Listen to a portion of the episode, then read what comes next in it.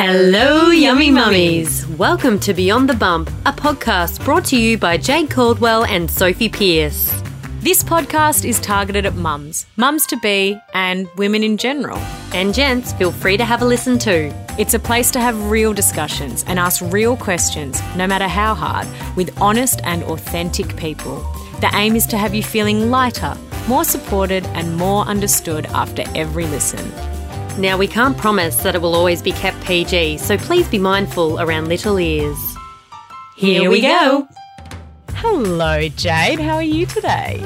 Fabulous, Soph. How are you? You are actually like glowing today, and I feel like you're on a really just like cloud nine today. That is- What's your secret? That is the nicest thing I've ever heard from you. Yeah, probably doesn't take much. I Um, could say you don't look like a Shit. flaming pile of dog shit, and it would probably be the nicest thing I've ever said to you. Well, speaking of dog shit, I actually did wake up today with dog shit in my bed. My 12 year old blind and deaf pug decided to sadly just shit all over the bed. And I was dry reaching. Like, I didn't even open my eyes before I could. is a rough Yeah, it was not okay. But I, I was just wiping it up and dry reaching at the same time. And then I had to head on out. But I feel. Have you changed your sheets? I just left them there. They're in the wash at the moment. I feel good. I feel really, really good. And I appreciate you saying that to me because usually I am always deflecting a compliment and I'm learning to be a little bit more positive and a little bit more accepting of, I guess, compliments and being kind to myself. So it's a journey that I'm sure I'll take you all on as well because I'm going through it. But so far, so good. How about and we're you? just joking, right? I am not actually normally mean to you. No, she's usually really, really lovely. nah, you're I know I'm harsh on air, but off air, I think I'm nice to you, You're right? beautiful. Okay, good. Okay. Now, we've made a decision. We're getting back into highs and lows at the start of each episode Mm. because I'm not quite sure why, but you're all obsessed with us. No, you want us to talk about, you know, things that are going on in our lives, things that we recommend, all of that type of thing. So we're bringing back highs and lows. So, No, you- no, no. Let me start. Okay. Sophie, please tell me about your highs and your lows. Thank you very much. So glad you're interested. Let's start with the highs. Okay. My high, I know what it is. I know this morning, literally like two hours ago, I became the auntie of another beautiful niece. My husband Nick, his sister, and her husband Kenny had a beautiful baby girl called Grace Gloria, and she. Yeah, I'm hoping to go down to Melbourne in two weeks, so I'll still be able to meet her when she's super fresh. But yeah, they didn't know what gender they were having. So that brings the tally of girls in our family up to a lot. My brother has got a girl. We have two girls. She has two girls. So we're just surrounded by vagine. so is my family. Like Yeah. my whole entire family has girls. Like girls, girls, girls, girls, girls, Yeah. girls, girls. Who It's run the world? girls. And so far, mum's doing great. So yeah. Congratulations, Auntie. Soph. Your week can't get much better than that, really. Low of the week. I'm going to be honest, I'm having a really good week. Oh, we had a few lows. We did. Look, we've had some stressful times with, you know, like just like work stuff, but it's all the outcome has been fine in the end. So I feel like some, They're all learning curves, I think. Yeah. And as stressful as they are at the time, we can look back on them and go, actually, that was a really good lesson and it's actually going to do us well in the future. So we move forward and we accept it and we improve. sometimes it's just hard to take at the time, but like Jade and I are both neither of us are high tech at all. So like, you know, we're learning stuff as I'm we go. tech, but Yeah, right. With the podcast, trying to make it like, you know, even better for you guys to listen to. And yeah, uh, there's been some learning curves as we've gone. But yeah, it's just because we're striving to make this platform better and better every week. And So I, I tried to so- I tried to mute Sophie's voice for like the whole program, but like apparently that is not what you guys want. So we've unmuted her, and here she is today. stop acting like you edit any of it, or I'll start telling the story of the one time you tried to edit. We're not talking about the past. We're moving forward. Jade, highs and lows of this week. All right. Well, my high has to be that the borders are opening up from Melbourne or Oh, did I Victoria. I know. that? I can thought say you were it going to for say me. it. Sorry, Yes. it got trumped by a new niece. You Yeah. got trumped. That's very timely because he's out now. But That's also a high of the week. That's a massive high. But my other high is my grandparents, who I have not seen all year, are coming up for Christmas. They are coming up for a fair few weeks so we can spend quality time together. And I'm just so, so excited. For anyone that doesn't know, my grandparents are everything to me. And I am just over the moon about how excited this quality time is going to be with them and how they can spend time with Yumi and Mia and Billy. And yeah, it's just a a really exciting exciting week. I feel like there's a weight lifted off my chest because I it's like, you know, the literal gate is opening, which is lovely. yeah, But no one else come up because it's too busy up here. yeah. Um, you won't get a park. There's no not get a accommodation available. Yeah, Um, I get literal full body tingles thinking about when I'm re- reunited with my parents in a couple of weeks. Like I'm just, oh my gosh. See, my be- parents came up a few weeks ago because they had a agricultural work pass, so they were able to come through and self quarantine, self isolate, and we didn't want to put that out in the universe because we felt, you know, sorry and and, and sad for all the other families that haven't been able to have that. Mm. But don't worry, I'll be blasting the shit out of it over Christmas, all the family time, which is great. so much nan content. Oh, Nan, you won't get enough of Nan. She'll have to have her own app. She listens to every episode. So hey, Nan, how you going? We love you, Nan. My low, I'm going to be honest, my low is always my mental health. I always struggle with anxiety. I feel like I talk about it all the time. I think about it all the time. And it got the best of me uh, the last week. And it tends to happen when we have stressful situations. But as Soph and I just mentioned, we got through those stressful situations and we are out on the other side and we're, yeah, we're feeling good and we're excited for this episode. And we haven't recorded the two of us for our podcast Mm. um, because we're excited that we've launched a, a mini series with Fisher Price, which we've been recording the past couple of weeks. We haven't recorded for our podcast in like a month, and No, I've haven't. I've missed Yeah. you know it being on our platform. So that's super exciting, and yeah, it's we can a unleash really- a few F bombs. Yeah, we can, we can be the MA 15 plus slash R versions of ourselves rather than PG, but we respect that when it's for a brand. When it's for ourselves, no respect.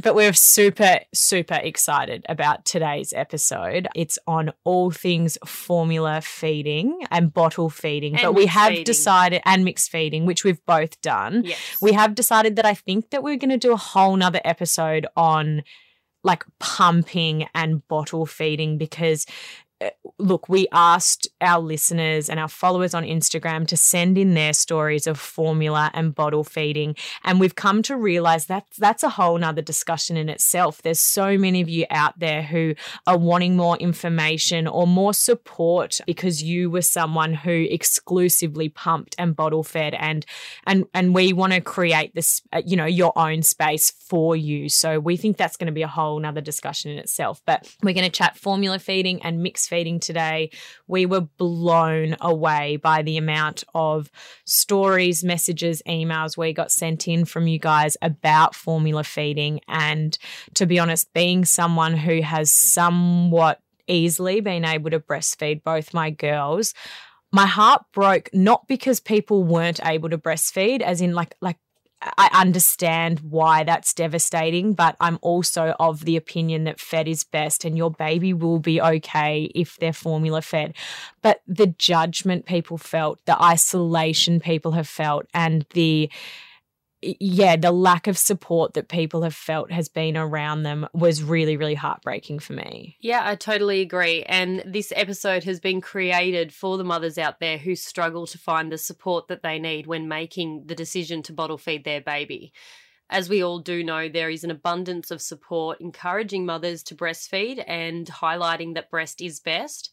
But for a lot of mothers, for a lot of reasons, breastfeeding isn't a part of their journey. And we are here today to welcome the unspoken conversation about formula and bottle feeding and share with you an insight of how some everyday mothers feel about bottle feeding in today's society. Yeah, and we're going to read out a few of the stories and talk about some of the common themes before we then chat to Jordana, who's a beautiful mum who reached out to us on Instagram and said, like, ladies, if you want someone to share their formula feeding journey, I would be honored to do that. So we're going to be speaking to her in today's episode. But before we get started, we just wanted to read out some of the, yes, the stories that you guys sent in and, uh, yeah, some of the common themes. We've selected a few of them to read out and the other ones haven't gone unnoticed, we will actually be putting them onto our social media. Well, some of them we got sent hundreds of messages, as much as we, we can. We're going to just was overwhelming at times, and and it almost made me feel guilty that it's taken us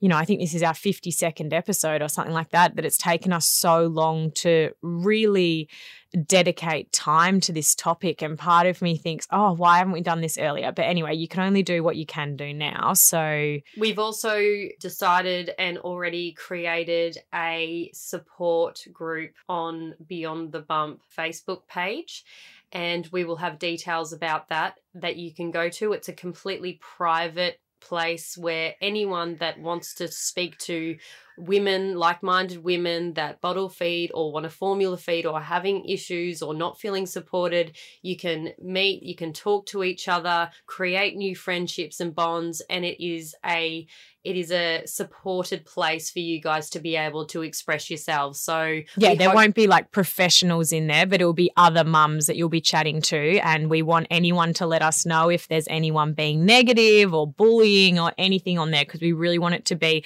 a protected space. Because the common thing that we have read over and over again this week is how alone people felt, and I want to assure anyone going through this journey that purely from the sheer sheer response we got you are not alone. No. you are so not alone. So we thought it was important to create this space that you guys can all chat to one another and realize that yeah women of of all different circle, circumstances uh, bottle feeding and formula feeding for so many different reasons. But let's get started. Let's have a let's have a read of a few of our mums that wrote in about their journeys so far. This is a story that a lady has sent in. So I had an absolutely horrendous mastitis when breastfeeding my twins, 6 to 8 bouts in 4 months, which resulted in a double penicillin injection in my bum because my infection was so debilitating. With each round of mastitis during that season, I felt like I had to keep feeding.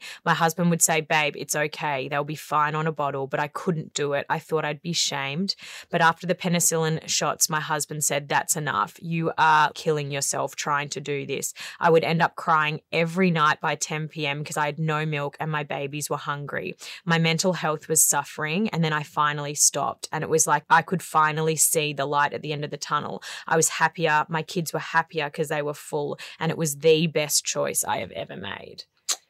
And I feel like we heard that story so many times. Over so many women saying they just wanted to push on because they felt this shame and this guilt. And then the second they made the decision to switch to formula or to switch to bottle feeding, they all of a sudden felt this enormous weight off their shoulder and they could actually enjoy being a parent rather than really disliking it. Another one came in. I had to feed my newborn formula his first week after birth due to him losing over 11% of his body weight. He was already a very small baby at birth, and as a result, he did not have the strength or reserves to effectively breastfeed in the beginning. I personally felt like a failure. All I ever wanted was to breastfeed my baby, but instead, he was getting weaker and weaker and more tired. After a few days on formula, Cruz got his strength back. I was pumping non stop to help promote supply. I am now exclusively breastfeeding. Without formula feeding, my son would have been a very sick baby and I may have never been able to breastfeed him. After this experience, I have a newfound respect for formula. It's what enabled me to breastfeed. That is such a, a beautiful story. It's like a, a, a switcheroo You know, mm. I started out formula feeding and then I was able to breastfeed. And this is, I actually did this with my children. I really struggled when my milk came in. And what I did was I would tend to formula feed, I'd mix feed. So when I had engorgement, I would either pump or formula feed and it would give my breasts a break and I was able to use both. So it was yeah, it was a nice mix. And I remember you saying a lot with Yumi, you did some mixed feeding because it was a relief to be able to get your husband to help out with some of the feeds, you know, purely because you had three children to look after. Mental health is probably one of the, the biggest things that we we we saw when all these emails came in, you know, the uplift of how people felt when they had support or their partner being able to bottle feed so they can tend to work or tend to other children. There are so many positives of of bottle feeding their child whether that be breast milk or formula. It is it is fantastic. Mm. I, I i wanted to read out this one. Maybe this can be our last one but you know there's common themes throughout all of them, but I didn't know that much about dysphoric milk ejection reflex. Did you? No. No. Sorry, what? what? So it's, or it's abbreviated to DMER, D M E R. And it is where a lot of women, when they breastfeed, they feel quite euphoric. It makes them feel relaxed and they get a hit of oxytocin.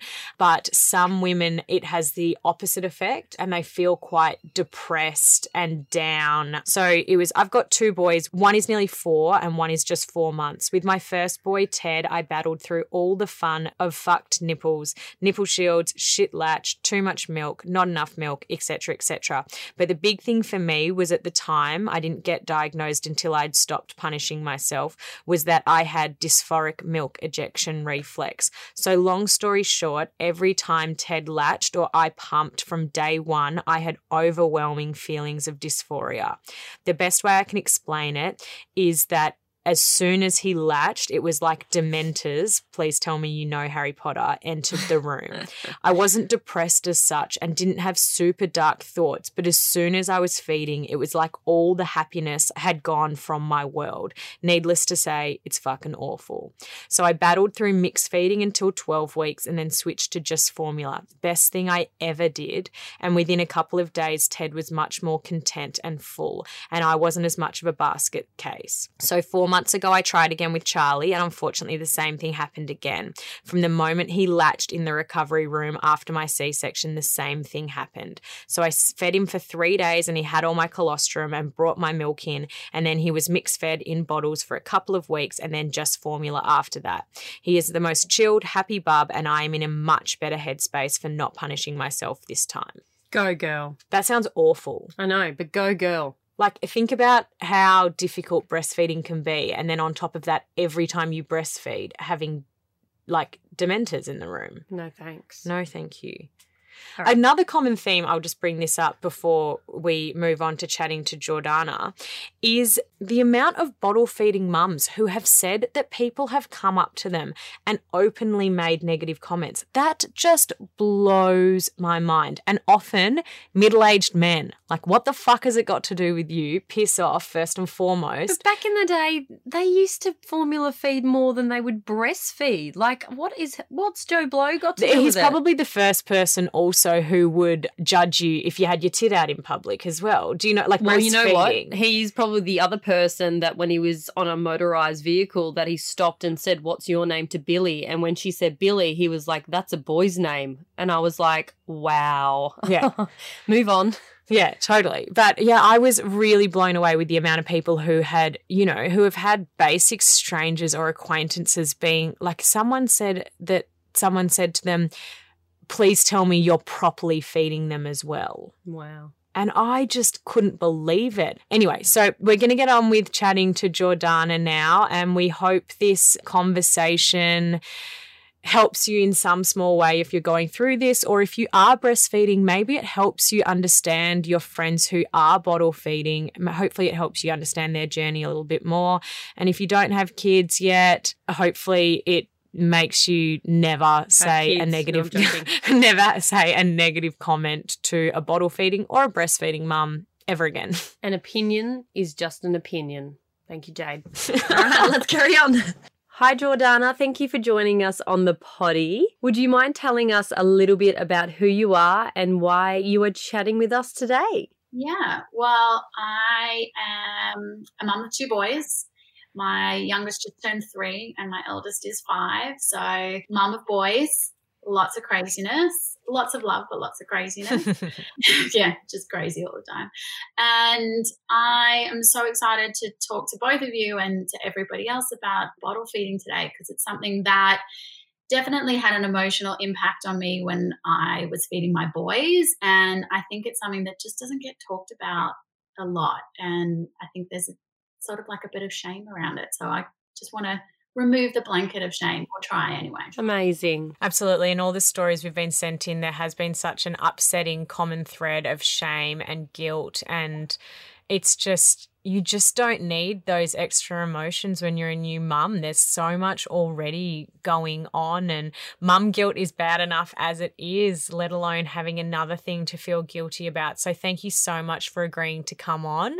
Before we get started, you are not alone because wow, we have just got so many messages. So, there's going to be, you know, just so many women that you are helping through just even openly discussing this. You're like so, the voice of the bottle fed mother, which is absolutely fantastic. I might have to change my Instagram profile. Yeah, you might. Actually. You might. Can you tell us a bit about your journey to being a mother that bottle feeds their baby? What what happened for you after you gave birth to your eldest son? To start with, so with Cooper, I evicted him a week early. Because... Did you choose to? Bye. I was like, we just got to go. He was definitely, if we would have let him sort of go naturally, I think he would have gone over in terms of he would have been late. He definitely would have been four kilos. And I was over four kilos. I was two weeks late. And so I said to my obstetrician, I do not want to go through what my mum went through. She's a champ, but I don't want to do it can we fix that? And she's like, sure, we can look at sort of something. Mm-hmm. So I evicted him a week early. And, you know, it's so funny because had Beyond the Bump been around, I think I would have like twigged a bit earlier about the fact that I definitely, my boobs were definitely form over function because I never had that engorged feeling like you both talk about it. And I think back and I go, I never I never had that. They were bigger, but I never had that moment. And I think had I sort of tweaked about that, I wouldn't have been so surprised that I didn't have enough milk. So it was only at about 10 days. And that was after, I mean, really going through the baby blues and also having an unsettled baby who was clearly not getting enough food was just so heartbreaking in those first 10 days because there's just been so much sort of anticipation of having your baby. And then he arrives and you're just like, what have I done? Yeah. And that was the worst, worst feeling. So I had a lactation consultant come in at, I think Coops was around 10 days. And it was, so, you know, I'd already taken him for one weigh in and he lost weight. And that was also gut wrenching because you don't want your bub to lose weight and they're just like just keep feeding just keep feeding. And i was just like i'm doing this for like 45 minutes an hour. There's got to there's got to be sort of a missing link. And so the lactation consultant came. She's incredible. She's got six kids herself. Wow. I know. She's amazing. So she came in with scales waiting before a feed and then after. And she just she said to me like she worked out. She's like he's getting 30 mils and for a bub who was, he was born at 3.7 kilos, he needed more than that. He needed double that each feed. So I kind of went into it like, you know, my I was I was bottle fed from six weeks, and my mum kept saying that to me. And so in the back of my mind, my head's going, "You knew this was a possibility. Your mum couldn't do it. You knew this was a possibility. Don't be disappointed." But at the same time, your hormones are like, sucked in brain I've taken over. So well said. I'm in charge now. I was really upset when that happened because obviously you just feel like you're not giving enough and and I also felt bad that I was so upset about how I'd felt about him being at home because he was screaming because he was hungry and the poor thing just wanted food. So I didn't want to try supplements. I just was like, I just I just want him to be settled and happy. And so I was like, okay, what's my what are my options? And she said, look, he latches well. If it doesn't bother you too much, top him up with formula and see how that goes. And so that's what I did. I kind of just supplemented him that extra 30 mils that he needed at almost every feed except for the overnight feeds. And I hand him to my husband and be like, "You do this. Woo! It's three a. You do this." yeah, and I just, uh, I, I think there was this sort of why bother breastfeeding, but I think I had a timeline in my head that I was like, I just, if I could make it to, I don't know why, I was like, if I can make it to like six or eight weeks of doing both, I felt like I was like, at least I'm giving him something. Like if I make it to the first sort of vaccinations, it was like it was so silly. It was like what what did what did it mm. matter? Like he was the formula's fine. Like there's really nothing wrong. This is what breaks my heart about all the stories that are sent in and even my journey with breastfeeding and I did breastfeed all my children, but exactly what you're saying, there is a timeline in your head when you give birth like when it is hard and you're like oh, how long can I do this for? All right, I'm going to do it for like six weeks. And if I get to six weeks, then I'm going to try and do it a little bit more. And if I can't, well, then you start feeling negative and feeling like you are failing because you're like, I, I am being told that I'm supposed to be breastfeeding, yet I, I really am struggling with this. And so is my baby. And it is literally, I know they say it, fed is best. Fed is best. Formula, feeding, breast, feeding, as long as you're feeding your baby and you're happy and they're happy, that is the way to go. But where's the stigma? The stigma's everywhere. It is. And, uh, you know, there's, I, my husband, when I told him I was doing the podcast, he reminded me of when we definitely trialed a few more formulas with Cooper, my eldest.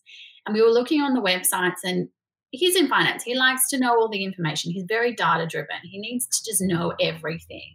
So we went onto one of the websites, which one of the formulas he was having at the time. And there were two options when you went in, and one was parent and one was practitioner. Now, we were honest, we're like, we're parents. Off we go onto the parent portal. And when you got there, there was no information about the formula. It was all about breastfeeding. And that's the option. And my husband okay, well, this can't be right because this is the actual formula website. It's different if you, you know, you're going to an organization about breastfeeding. Okay, you'd expect to see breastfeeding, but this is the actual formula why why am I not getting my information? So we went back and we're like, okay, let's just be sneaky and pretend we're a practice.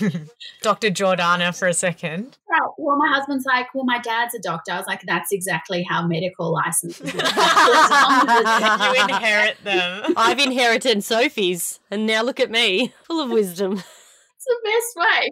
Right, that's the only way. He needs to go to uni and just know someone. So we as a practitioner, of course, you got all the information that you needed about the formula and all that sort of thing. And I was like, that is so cruel because we're looking at it as if you just made the, you already you already made the wrong choice. That was the worst feeling. Is you've chosen the formula and you've done wrong, and that was the worst. Because you're in a supermarket and you pick up a formula tin, and the first thing you read on the back is you know, always try breastfeeding first. It's like, well, if I could or wanted to fucking breastfeed, I'd be doing that and not picking up the formula tin. tin. But here I am because I want or need to do this. So please don't give me that information that when was, I'm well aware. That was such a common thread in lots of the messages we got. You know, one lady who I can't remember if she chose to or had to formula feed in hospital, and the midwife, you know, and not ragging on midwives at all, but handed her, like, obviously had to, policy, handed her basically over a consent form type thing. And she said she has never felt like such a failure in all her life because it was almost like she was like signing away way that yes i know this is what i'm doing wow. for my child. And she just said if she wasn't feeling guilty enough like there you go. That happened to one of the girls in my mother's group. So i had it split. In my mother's group which was just four of them we were all bottle feeding. And so i definitely felt lighter when i went to mother's group as opposed to my friend. I was the only one who was bottle feeding. So one of the mums in my mother's group decided literally from birth wanted to bottle feed. And she was telling me how she also had to sign this document every time they wanted formula I was horrified. I was like, it's as if it's this like illicit drug that you're trying to get from the hospital. And it's like, I'm just trying to feed the baby. Like, would you just, like, it would just almost like, instead of it being, as you said, like fed is best, it was like breastfeeding is right, formula feeding is wrong. And I'm like, no, that should, it shouldn't feel like that because the wrong part is an unfed baby and a stressed mum. Like that's the wrong part. Totally. And what about an unhealthy or unwell mum, mentally, physically, or having some sort of eating disorder or something like that, and they've decided to formula feed?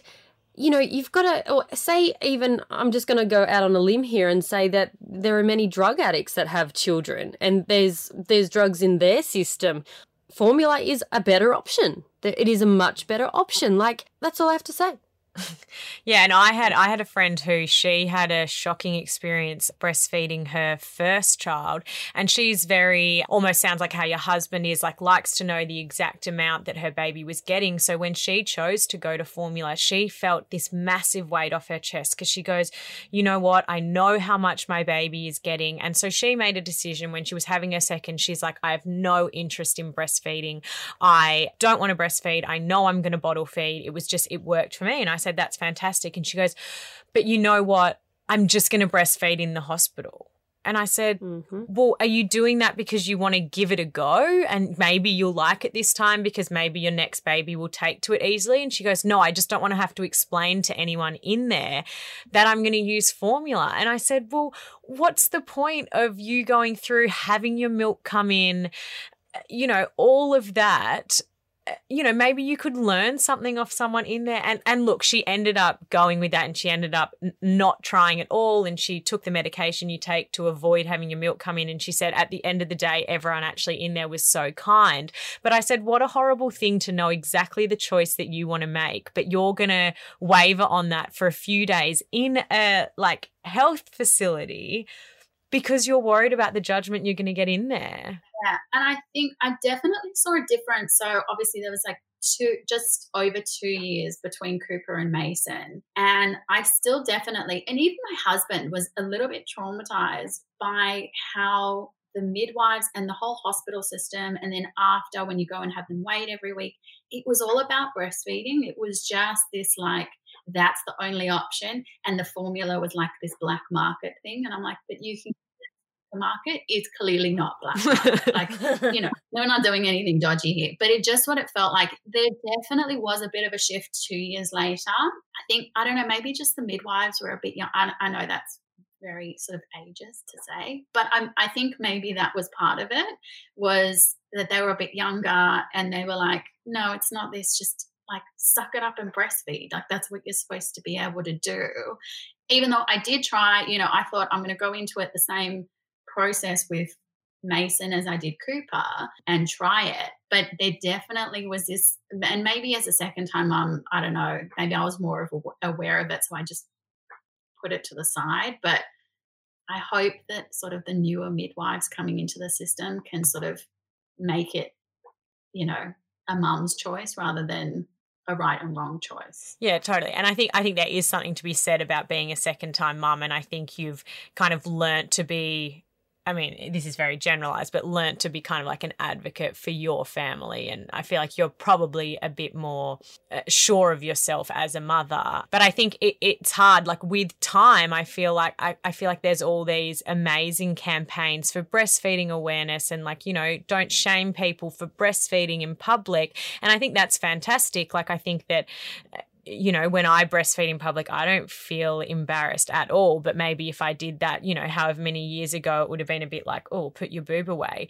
But it's like those awareness campaigns can't be to then the detriment of someone who's doing something different. Like, I do think there's way more shame out there for bottle feeding in public rather than breastfeeding in public. So, why aren't we seeing all, all these, you know, uplifting messages for bottle feeding women? I think it also comes down to location because yes. in Melbourne, mm. it's very much if you bottle feed out in public, cool.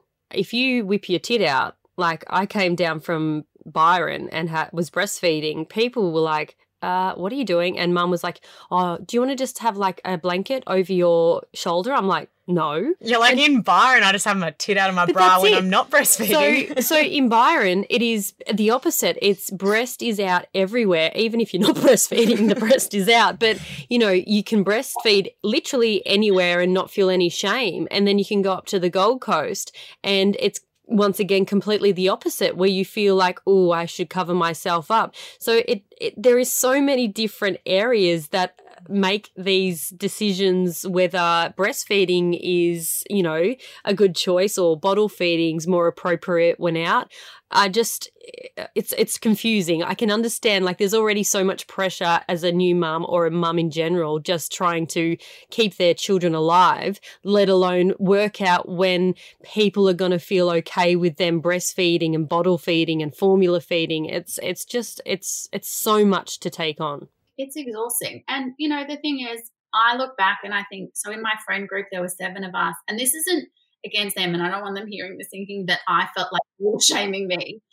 But I felt that because we're sitting around in a circle, as you do. You go to the park and you sit around with the kids, and you're outside, or you go to a cafe, and they're all feeding, they're breastfeeding, and I'm pulling out a bottle, and you know, you can't help but feel like I'm doing the wrong, like I'm doing the wrong thing, or this isn't right. Like I sh- I'm a mom. I should be able to do this. And I couldn't. I mean, you don't, you can't always gloat, but I could have. That at eight weeks, my like my eldest was sleeping through the night, but I was like, but it's probably because I'm bottle feeding him, and it just felt like it wasn't something I could celebrate. I look back on it now and go, "Mm, that was awesome. But because he was sleeping through, that. you were ready to party. I'm kidding. and it was so funny because I did have so I had a sleep consultant. She was more for my support than my boys because they didn't need the sleep help. It was me. She was the one who was my sort of hero and champion, and I have to thank Vicky for that because she made me feel so much better about myself. And she was like, "Just don't push the fact that the kids are sleeping through the night." She said, "Because you'll have no friends Yeah. by the end." Very well said. I was like, "Okay, I'll keep that to myself. That's fine." that can be your win if you if you felt like you hadn't won on the feeding front. So there you go. that was my shining moment that I couldn't really celebrate with anyone except for my immediate family because obviously they were like, well, that's great for you. But everyone else was like, yeah, I hate you. Please get out of our friend group. Did your partner help bottle feed and share that work with you? Yeah, he did. And you know what? It's something that now looking back on it, I go, oh, why couldn't I just like, I, you know, you almost want to kick yourself. Why couldn't I just have enjoyed that time? Because I didn't feel that stress of I have to be home to feed, or if I went out for an hour and then I was delayed, I was like, oh my God, do I have to rush home? I wish I could have just gone back and be like, you can just step back for a moment, let people enjoy the feeding time. So your time is also special. It's not like this burden that you always like have to feel like you're taking on. So yeah, my husband was amazing. He would do the dream feed for the boys. Mason didn't really sort of like the dream feed, so we stopped that with him. But with Cooper, he was great. He would sort of do that 11 p.m. feed, and I could go to sleep. And then I had the day to sort of be with him and enjoy it. And it was the same with the grandparents. Like I look back on it now, being like, you had it so good. You could have dropped him at the grandparents and sort of left for a couple of hours and it wouldn't have mattered because of course he was going to get fed but you know when you're going through it and all the hormones and everything like that you just feel like i should have been able to have done this but it's definitely a positive to be able to hand over your bub and let them have some time with them Did you find that bottle feeding meant that the boys were in more of a routine easier because it was a lot more, I guess, routine in how much they were getting? I was very thinking about their sleep and their routine and their feeding and and my if my mum was here she'd be like god you were annoying like if they didn't sort of sleep the right number of hours they were supposed to sleep I'd flip a lid and you know my dad would be like they're not robots like they're not supposed to like just because a book says they're supposed to sleep this long doesn't mean they're going to sleep this long you know but at least I knew in the back of my mind they were definitely getting enough food. So we could have we could always eliminate that as a what's going on. And occasionally it took a lot longer with Cooper, obviously being the first time, sort of the firstborn, that we'd need to give him more. We need to up his feed. So it just took. I mean, that sort of side of things was always a was a learning curve, like when to give him more. And obviously, it would be like, oh, he's unsettled. What what's going on? And so then I'd think, okay, well, eliminate all the other problems. Maybe it's time to give him a bit more formula because he's getting bigger. So it was, you know, there's all these things that you kind of want to know about, but there's not a lot of education about it, about, you know, when to up sort of the feeds and you know it's got the measurements on the side of the tin but it's a huge range. So it's more should be more weight dependent than age dependent. And so you can get a bit lost and confused so i was lucky that cara the lactation consultant that i had kind of gave me that formula of their weight and how much they and work out how much they needed. And I can't think of the formula off the top of my head, but that was a good sort of lesson to learn because sometimes you think, okay, they're formula fed, but how much should they be getting? I don't know. I think there's just there needs to be a bit more sort of help out there and education about formula feeding. Totally. And I think it's fantastic that you found a lactation consultant that obviously sounded extremely supportive because I know there can sometimes be, and I'm sure this is generalized, you know, a stereotype that maybe sometimes lactation consultants can really push breastfeeding. So that's incredible that you felt supported by her. Yeah, she was amazing because she said, look, she was very honest and said, I was formula fed. She said, I've been lucky I've been able to breastfeed my kids. And obviously, she's been able to share her wisdom and obviously her training with so many other moms. And she said to me, like, you can take supplements and that might help. But she said, if you want to solve this, which I did, I think I was just in such a, a dark fog with Cooper being home that she said, just top him up with formula and he will be fine. And sure enough, he's five and he's fine. Like he really is fine. And uh, there's a little secret that I don't know if everyone knows, but the feeling like a failure not being able to give the baby the best start in life when you can't, in quotation, breastfeed, if you're feeding your child, you're doing an incredible fucking job. And that's all you need to be doing. Yeah. And I'm going to admit the two older girls don't bottle feed, but half the time they eat Weet-Bix and baked beans. So, you know, once you get over the whole formula thing, then you start feeling guilty for not giving them veggies every night and doing this and doing that. There's always something that you're going to feel like, oh, should I be doing this or should I be doing that? But they, they're fine. They're totally fine. I used to laugh when my husband would come home from work. He's like, What did you do today? I was like, I kept a child alive. What did you do today? It's a big it's a big effort to keep another human being alive, well, and happy. Yeah, I put an end to that statement very quickly, very early on in Poppy's life. I said he because he didn't mean it in a negative way. He was trying to show interest in what we'd done for the day. But I said, please don't make the first thing you say when you walk in the door. What did you guys get up to today? Because it's probably like then you try and rack your brain and you go, oh my gosh, I felt like I've had such a full on day, but what have I done? But you've probably cleaned up three spews, seven poos. I mean, if you're bottle feeding, you're probably sterilizing. You're probably like, there's a lot that goes into it. But then when they ask that question, you just go, uh, nothing. and that's the thing with bottle feeding. It's not like, yes, obviously, as a term of giving them what they need, that's an easy alternative but it's not like a snappy thing. It's not, it's not as easy as like, oh, okay, I'll just, you know, if you're in Byron, whip you do that and not think about it. Or I don't think in Sydney it's such a big sort of thing. At least the friends that I go out with, they they're not so shy. But yeah, you've got to think about sterilizing, boiling the water. You know, like there's always these added steps. So it's not just like a, oh my god, needs to feed, quick, do it. Like put it together and that is one of the the I guess what people were conning with bottle feeding. There is a there's such more of a process. It's not as convenient. You can't just whip out a, a boob that has the temperature of milk that you need and it's all done. You do have to have your formula. You have to have your your boil water or your water at a certain temperature and have that all together. But I think once you've got your head around all of that and you have support and have people going, this is what I do, and you have more discussions about that then you feel more comfortable going, that's okay. It's to, what, take me an extra five minutes and the baby's to let out a few cries. And that's what babies do. That's fine. Then it's to be full. Yeah. Although my mum, the first time, I mean, Cooper, I never warmed his bottle, and my mum was horrified. She's just like, oh, You're not to warm the bottle for him? And I was like, Well, it's not cold. It's not from the fridge, it's room temperature. And he did not care. He did not care. Like, he did not spew. He finished every bottle. Like, he was just like, give it to me and give it to me now. And the bonus of that was it meant I never had to heat up the bottles.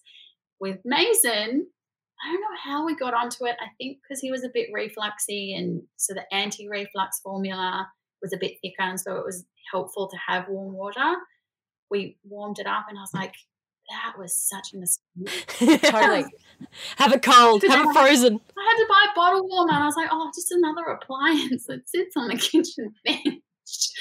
But I've heard that from other positive. mothers where they go, if you can get away with it, yeah, just and you're formula feeding, just don't start warming it up. It makes your life so much easier. And I'd never even thought of that before because, like, you know, both my girls from maybe six or so months old, we've given them formula here and there, you know, like to fill them up before they go to sleep or if I'm not home, you know, like pumping just got too much of a mish on top of the rest of life. And so we warmed it up i guess because the girls were used to breast milk. But i've heard like that is such a good tip for new mums out there. If they are formula feeding if you can avoid getting your child used to warm milk what a savior. And also, I had my sister in law because she's got a, my nephew is six months younger than Yumi, my littlest one.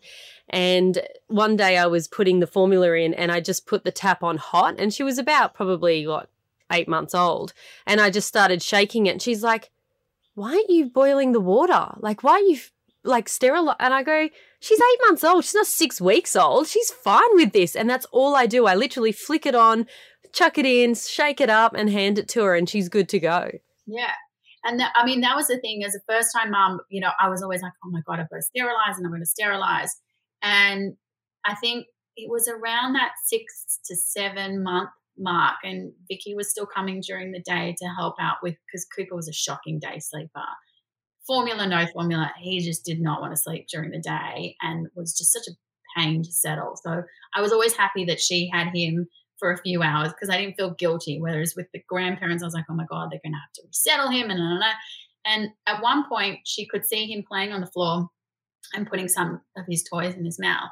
And she's like, you see that sterilizer on your bench? That can go now. He's putting things in his mouth from the floor.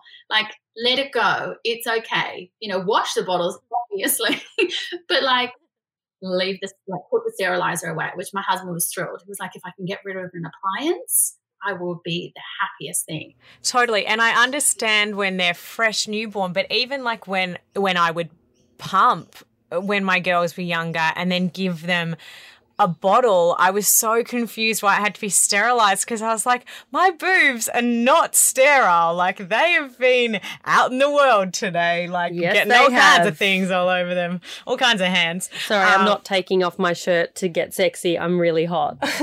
she's she's going to show us that her boobs aren't sterile. But I never flat. really got the sterilizer thing because I was like, I understand wanting it to be clean and not having like congealed three week old milk on it. But I never really got the sterilizer thing. And then, especially once they're on the move, I'm like, gosh, I don't even want to think about the things my girls have licked off the floor. Like, I think Goldie was eating a flower yesterday. So, like, needing a sterilizer is just not. Not an issue. Yumi's eating dog poo. It's just, it is what it is. Gross little things. Like, they really are. They are. And any other tips for like getting your shit together when you need all the bits and bobs of bottle feeding? I definitely think being prepped really helps. So obviously, I would boil the water. I would do two kettles. So I mean, I didn't have two kettles, but I would do two kettles worth. So one, I would pour the pre-made amount. So whether that was 50 mils or 100 mils, depending on how old he was, I would prep like four or five bottles at the time, and then I would have another full jug of pre-boiled water sitting on the bench. So I at least had four bottles ready to go that I just had to add the formula to. And then I had the sort of sterilized water ready to go for when I needed to make more bottles. And so that way I didn't feel like every time I was like, oh, quick, got to boil the water and got to do this and got to do that. You know, it's just, it's so good to have that sort of ready to go. And with Mason, something that we did because we were silly and he had warmed milk, we'd take the bottle warmer upstairs at night time. We had a split level apartment. So we'd have his morning bottle ready to go that was pre warmed for his enjoyment when he was ready to wake up in the morning. So I think just having that mindset of pre do your bottles at least four or five ahead of time and having it pre portioned out in those little containers. So if you're not home, someone else is home with the baby. They don't have to think and look at the tin because you might be that in between where it's like, it's not two scoops, it's three and whatever. So you don't have that stress and no one else has the stress. It's much better. And what were your tips for getting out and about with the gadgets? So The gadgets. if they need to have it warmed, which is so annoying, but I would, it's so annoying. I would have it depending on how long you know you need it for the feed. So obviously you can't have it straight from the kettle because that's way too hot. But I would usually sort of fill it up with boiled water if I knew I sort of had a bit of time and put it in the insulated bags and take it out with me with and I would always have a backup bottle. That is actually a number one tip. Have a backup bottle because you never know what's going to happen. You may drop it, you may spill out half the formula. So take at least one backup bottle and one backup formula measured out container because you just never know what's going to happen on the road. You never know how long you're going to be gone for. So there's no stress. So go out with two bottles. That is a tip. And then if you need it warmed, fill it with the warm water before you leave. And if not, if you're at a cafe, ask for some boiling water and then you can put the bottle in the boiling water, like sort of like a double boiler. And then it'll warm it up and then you put the formula in and you're good to go. My husband likes to think that he's a doula slash lactation consultant slash dad of the year. Anyway, he whenever he takes Goldie out and has formula, he takes like one of those Yeti kind of thermos things that keep things hot for like 12 hours or whatever because he's like he knows that it'll be at the exact temperature she likes for the entire day. So whenever she wants it she can have it. And another thing that we find really handy now that it doesn't matter if it's sterilized or not because she's you know nearly 10 months old eaten all kinds of things.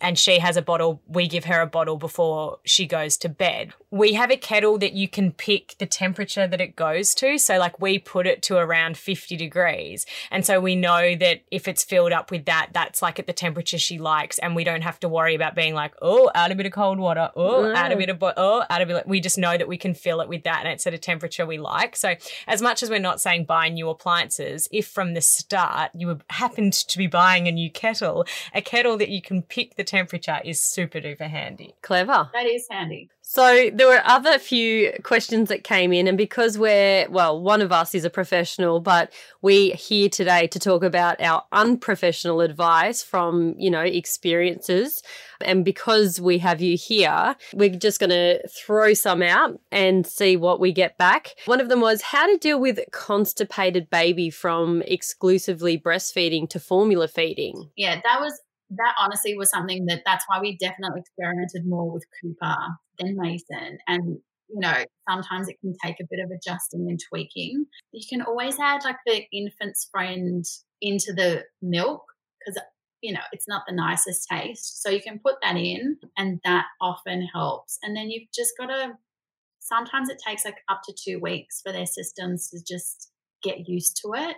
So if you can see it happening, you can add, I remember Vicky telling me this, you can add a little bit of prune juice as well into their bottle and that helps as well um, just not too much because then you're just going to be in for a really wild ride. Don't be don't be overly generous with the prune juice. You know do the normal things like the massages and and that kind of thing. That always helps. But try not to chop and change formulas. Don't expect it to work in a day. Kind of give it at least a week just to see if their tummies and their systems are working with them. Yeah. Have you had any issues with constipated babies? Yeah, so I mix fed all my children at some point, and then when I got to a comfortable position with my breasts, I ended up just breastfeeding because of convenience. But now Yumi has formula still, and she's happy with that.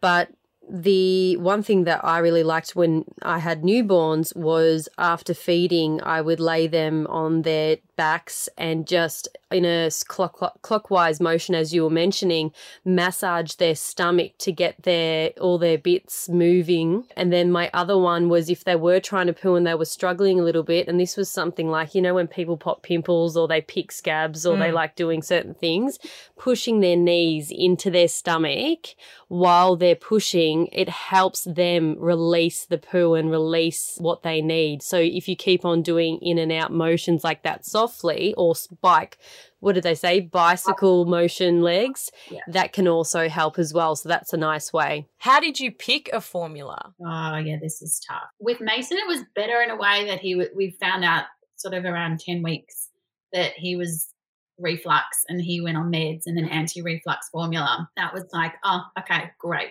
Don't have to think about it. With Coops, we kind of chopped and changed a couple of times and we settled eventually on Bellamy's. Uh, I think in our mind, we're like, it's organic. It's, you know, feels better. But in saying that, it is very protein rich. So not all bubs can sort of handle that heaviness. And I think that's the error we probably made with Mason is when I realized, okay, you know, we need to do this mixed feeding again, we straight away put him onto Bellamy's. And that was not great for his system. So just be mindful that if you kind of think, oh, yeah, I want to be, you know, go for the organic kind of way, it's very protein rich. So mm, I didn't know that. Yeah. Yeah, because I've used the organic ones, but both girls have started around like six or so months. So I guess by that stage they're obviously able to tolerate so much more. So mm. I've never had any issues. But that's that's great to keep in mind for the younger bubs. Yes. Oh, and I think one of the the big ones was how do you know what teat your baby likes? A slow teat, a fast teat, fast flow, slow flow. Yo flow. No flow. No flow. No flow. so we decided to go for the pigeon wide neck. We just tried it and that really worked for them. I think I was lucky that pretty much from 10 days old they were exposed to a bottle. So I think if you're thinking about it, try getting earlier rather than later because they get used to it. And you'll be able to figure it out. I think some babies do like that sort of faster flow with the narrower teat, but you've just got to be careful because if it's a quite thin formula, it can come out really fast. And then obviously, if there may be tendency towards a reflux baby, it can come back up again. There's always the on the packaging there are sort of sizes and then age numbers, I guess, like in terms of like a zero to three months and whatever. You'll know when to size up because if they're sucking on it and it goes flat, then the flow is too slow for them. So you need to up the size of the teat. And sometimes you can actually just poke a bit of like a hole, like just to make bigger. If the next size up is way too fast for them and they're gagging, you'll know straight away. They've got a good gag reflex. So that's always a sort of a win. So does Sophie. Mine's actually much stronger than a newborn. Thank you very much. I'm sure it is. like, how do you come back from that conversation? You don't. Really? You don't. I think the take-home message, though, with teats and with bottles, is that every baby is so individual. And we popped on Instagram a question box about what bottles had worked for everyone's babies, and you know, like basically every brand was sent in and i think it is because you know, every baby likes something different. And mm. I came across this company called Best Baby Bottle Box, and you can actually buy a box from them, and it comes with five different types of bottles. And I thought that was a mm. good idea because you can kind of have five there to try rather than buying, you know, four of one type and that not working and you having to waste them or whatever. But it can be a bit of trial and error. But then some, like, like my babies have taken any bottle. So I guess it just depends. And I also think you have to give them time and understand. Like if you've gone from the breast, they've just learnt how to breastfeed. It is completely different. It's a different suction. It's a different way to feed with different teats. I know that there's a lot of teats like Medela. They have a supportive one where it's more of a breastfeeding friendly teat, so they can you know suck it down. It's a nice transition into bottle feeding but someone said that if they don't drink formula when I first give it to them, should I worry? Well, in my personal experience, it's like trying something for the first time, the first time I tried wine. And of course, I'm going to give alcohol the example, but I didn't like it. And then I tried it again. And then I was like, Let me "Oh." guess, you like it now. No, wait, wait, wait. and then after a few goes, I was like, hey, I really, really like this. So it's persistence. As a mum, even if you don't like the taste of alcohol, you're like, I need it anyway. I just don't care. Like, I'm just going to have it anyway. exactly. And hey, that's a major pro of bottle feeding is that you don't even have to worry about that. That's You can bottle feed and the baby can bottle feed too. That's right. Everyone wins. Everyone wins. But yeah, I think try not to expect the first feed if it's, you know, you've been breastfeeding for a couple of months and then you've decided to either mix feed or you want to go exclusively to formula. Don't expect the first one to be the success because you'll end up just feeling even worse and then it adds more stress. And sometimes it's actually beneficial as a mum to not be the one to bottle feed because if especially if you are breastfeeding, then all of a sudden you, you want to reel back. They're going to be like, hang on a minute, what happened to the boobs? Like, where did they go? I can still smell the milk. What's like, what's up, mum? Often let somebody else give them the bottle because then they're like not as expectant of breastfeeding. It's, you know, it's something different. Totally.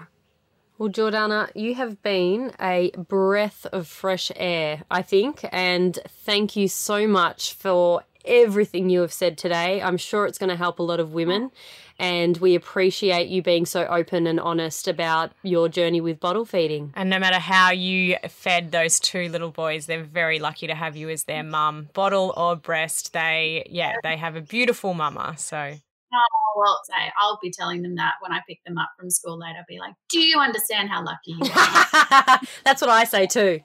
Do you know how good I am? But thank you so, so much. Honestly, such a beautiful chat. And we hope that everyone listening, if you've been feeling any negative feels about not being able to breastfeed or not wanting to breastfeed, which is also an important reason, you're not alone. You shouldn't feel guilty, but we understand why you do because society makes you feel that way. But yeah, for so many women out there, it's really a, a, turning point in being able to really enjoy their baby rather than resent them. So we hope this helps. And please check out our new support group on our Beyond the Bump page on Facebook. It is purely and privately for the support of bottle feeding and mix feeding mamas to talk, chat, and gain some friends. Bye! Thanks for listening to this episode of Beyond the Bump. If you enjoyed it, please subscribe and give us a review. If you didn't, good on ya. You can also follow us on Instagram at beyondthebump.podcast to stay up to date on behind the scenes and future episodes. We'll see you next week. Bye bye.